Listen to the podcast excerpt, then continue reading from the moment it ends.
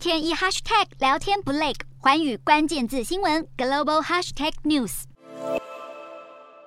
布下火车，回过头牵夫人埃莉亚娜的手，协助她下车。印尼总统佐科威在二十九号抵达乌克兰首都基辅，并随即搭车前往受战事摧残的基辅郊区伊尔平。看着眼前被摧毁的建筑物，佐科威和埃莉亚娜脸色十分凝重。接着，佐科威回到基辅会见乌国总统泽伦斯基。佐科威成为乌俄战争爆发后第一位访问乌克兰的亚洲领导人。佐科威也再次邀请泽伦斯基出席十一月在巴厘岛举行的 G20 二十国集团领导人峰会。泽伦斯基接受邀请，但表示乌克兰是否参与取决于当地安全局势以及有哪些人出席峰会，似乎暗指俄国总统普丁。不过佐科威也积极担任和事佬，表达自己乐意协助这两位领袖展开沟通，并强调两国还是要坐下来和平谈判。佐科威行程排得满满满，访问完基辅，隔天动身前往莫斯科与普丁会面，并传达泽伦斯基的话。但佐科威并没有对外说明任何细节。另外，佐科威也向普丁强调，印尼是俄罗斯的朋友，希望俄。国不要对粮食与化肥实施出口限制。普丁听完立刻同意，并表示俄罗斯准备好满足印尼对化肥的需求，展现两国好交情。